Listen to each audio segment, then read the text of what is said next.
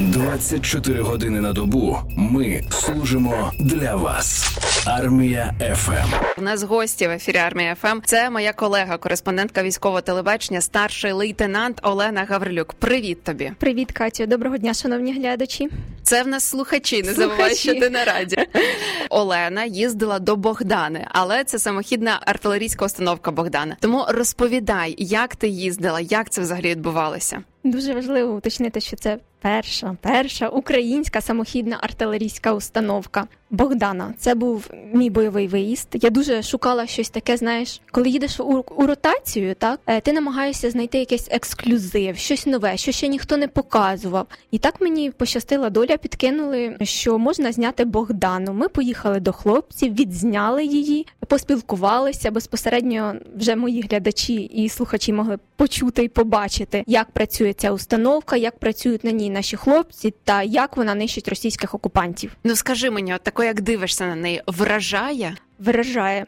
Коли ми приїхали, їхали з Богданою іншою машиною, і заїжджає Богдана, оператор мій знімає, і я стою з, з командиром батареї, і він такий красуня, така да, красуня вражає така велична установка. Дуже приємно, що це наше виробництво, що це наша така гордість. Ну це ну це взагалі не передати. знаєш, воно так на одному ряду Нептун, Богдана, і далі воно буде розширюватись, розширюватись, я більш ніж певна. А ось е, ти була і всередині. Як вона тобі всередині? Можливо, хтось вже з глядачів бачив мій стендап у самій установці дуже багато місця. Масштаб такий вражає. Я порівнювала нашу Богдану з дорогою хорошою іномаркою. Комфортно, багато місця. Хлопцям є де розвернутися, які габарити там вони не мали. Ну, хлопці всі нас гарні, підтягнуті, худенькі. Взагалі дуже приємні враження. Видно, що машина нова, сучасна, класна. А ти сказала, що там ось дуже комфортно і комфортно на ній їздити. А взагалі як на ній працюється? Що що тобі хлопці розповідали? Чи що ти можливо сама бачила, чи там можливо брала участь, там кнопочки якісь натискала? Ой, під час зйомок я познайомилася з водієм. Його звати Денис. Денис, якщо ти мене чуєш, передаю тобі вітання. Він е, працює безпосередньо на цій САУ. Розказав мені, як працює, як він е, організував, скажу так, своє робоче місце. Спілкувалися ми з ним, задавала йому запитання розповідав, яку максимальну швидкість на Богдані. Там зазвичай хлопці виїжджають 50-60 кілометрів на годину. Але одного разу вони потрапили під обстріл. Можливо, і не одного разу, можливо, мені не сказали і розвивали 90 кілометрів на годину швидкість угу. максимальну. Ну це взагалі і максимальна може бути швидкість. А от е, хлопці, можливо, розповідали, що от найскладніше з нею, чи їм складно було якось пристосуватися? Можливо, вони перед цим працювали на інших якихось самохідних установках, і ось перелаштуватися, тому що ну це нове озброєння, новітнє, плюс за стандартами НАТО. Їм якось було це складно перелаштування. Дивись, Катю, дуже класне питання. Я також його ставила хлопцям, але цей бойовий розрахунок він працював виключно лише на Богдані, угу.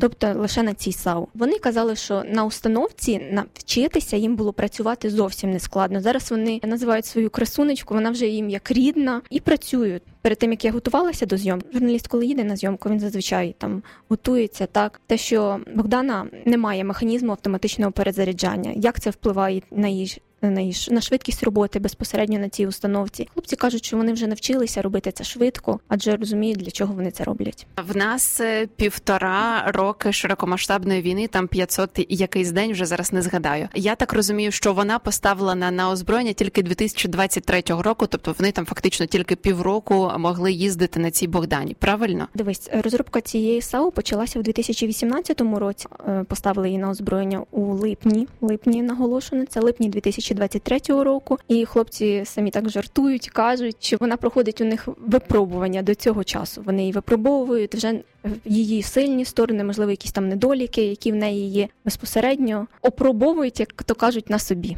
Угу. Я ще е, чула, що здається, вона бра ця Богдана брала участь десь у Зміїному. Так. Е, не саме не ця Богдана, не а взагалі саме угу. не ця Богдана, яку я знімала. Це була перша Богдана, а це була друга модифікація на базі Мазу. Був головний сержант батареї. Зараз вже не пригадаю, на жаль, його ім'я вилетіло з голови. Він брав безпосередню участь у деокупації острова Зміїний. Хлопці чомусь не хотіли спілкуватися на цю тему, але вони годі своєю роботою, що вони це зробили. Похвалили свою красунечку і готові працювати далі. Ну я можу собі уявити, наскільки вони пишаються взагалі, по перше, нашою українською розробкою, і те, що вони фактично перші мають змогу випробовувати це у війні з ворогом і знищувати цих клятих росіян. А розкажи мені, ти ж не вперше взагалі на ротації. Ну і зрозуміло, що ти там не е, в одній Богдани побувала, а бувала взагалі багато де. А яка можливо твоя мрія, от з якою установкою чи з чим попрацювати? Це була вже моя п'ята ротація за час, яке безпосередньо працюю військовим журналістом. Ми знімали танки, Т-80, Т-90, славнозвісний прорив, Т-64, Т-72, БМП, різноманітні гаубиці, РСЗВ, там Буревій, Град, Вампір, Бастіон 02, також наш український. Не тільки там бойові виїзди в мене були, але й безпосередньо я працювала в тилу. Це безпосередньо там логістика, харчове забезпечення. Взагалі я намагаюся під час своєї ротації всебічно охопити оцю таку частину військового життя, як безпосередньо там поблизу лінії безпосереднього зіткнення функціонує військо. Моя мрія, напевне, раніше. Я хотіла попередню ротацію зняти леопард. Цю ротацію я її втілила в життя на каналі військового телебачення у програмі Воєнкор виходить мій сюжет про Леопард 1А5. Це було, було завдання номер один для мене. І наступне, щоб я хотіла, от також я не знімала хімер. Ага. Зенітний ракетний комплекс це моя, скажімо так, наступна ціль. Було б класно ще також там не показували це Петріот, звичайно. О, Ну звісно, звісно. Ну ти знаєш, якщо так знаєш, потихеньку твої мрії збуваються, ти вже зняла леопарди, е, на наступне Хаймарс і наступне потім Петріот. і Я тобі прям бажаю в цьому успіху, тому що насправді ну ось бачимо, що твоя робота вона не проходить дарма, купа переглядів. Ось ми тебе навіть на радіо на військове радіо армія ФМ запросили, щоб ще більше слухачів могли подивитися. І до речі, я всіх наших слухачів теж запрошую на канал військового телебачення, де зможете безпосередньо не тільки послухати як наша Олена працювала з Богданою, ще й подивитися. Ну і сьогодні просто таки прем'єра про леопарди будемо говорити. Я думаю, що потім ми знову тебе запрошуємо, і ти трішки детальніше розкажеш вже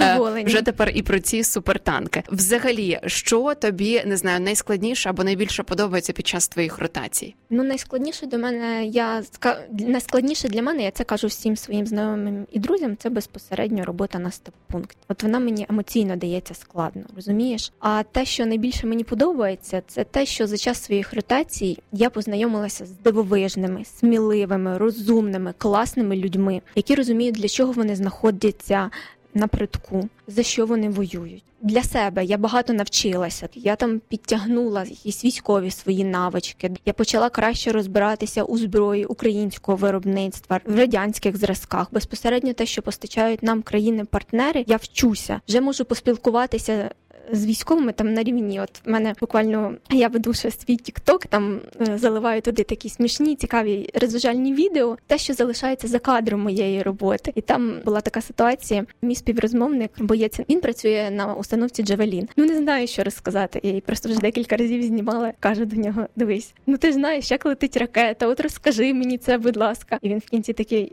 вислухав мене, потім каже, такий дякую, зрозумів. І починає мені розповідати про це. Взагалі дуже мені подобається приїжджати в підрозділи. Там спочатку хлопці трошки ставляться, там буває насторожено. Але після того, як ми починаємо спілкуватися, вони ой, приїжджайте до нас ще. Потім знаходять мої сюжети там в соціальних мережах. Я виставляю на нашому каналі військового телебачення. Да пишуть, що класний сюжет, і там дякуємо за роботу. Чекаємо вас до нас в гості ще. І це дуже сильна для мене мотивація. Видно, що мою роботу цінять. Вона не необхідна. Взагалі, дякую всім тим хлопцям, які безпосередньо хлопцям та дівчатам. Я там хочу наголосити Це хлопцям та хлопцям та дівчатам, які безпосередньо зі мною працюють. Також хотіла подякувати пресофіцерам бригад, які забезпечують нам зйомки. Взагалі, ну ну ось так мені теж насправді здається, мені е, і дивитися найскладніше про стабілізаційні пункти, там де поранені наші військові, як їх доправляють туди, що з ними роблять. А так, в принципі, я розумію ось цю ось атмосферу, про яку ти говориш, тому е, дуже багато часто військових, які повертаються в мирні міста, їм складно пристосуватися, що тут знаєш, ну якісь всі люди зовсім не такі. Вони там вони не є однією командою, так немає постійно якихось завдань, і їм дуже складно пристосуватись взагалі до мирного міста. Чи було в тебе колись таке, що ось ти повертаєшся з чергової своєї ротації, і тобі складно жити в Києві? Перші дні в мене проходить після ротації адаптація.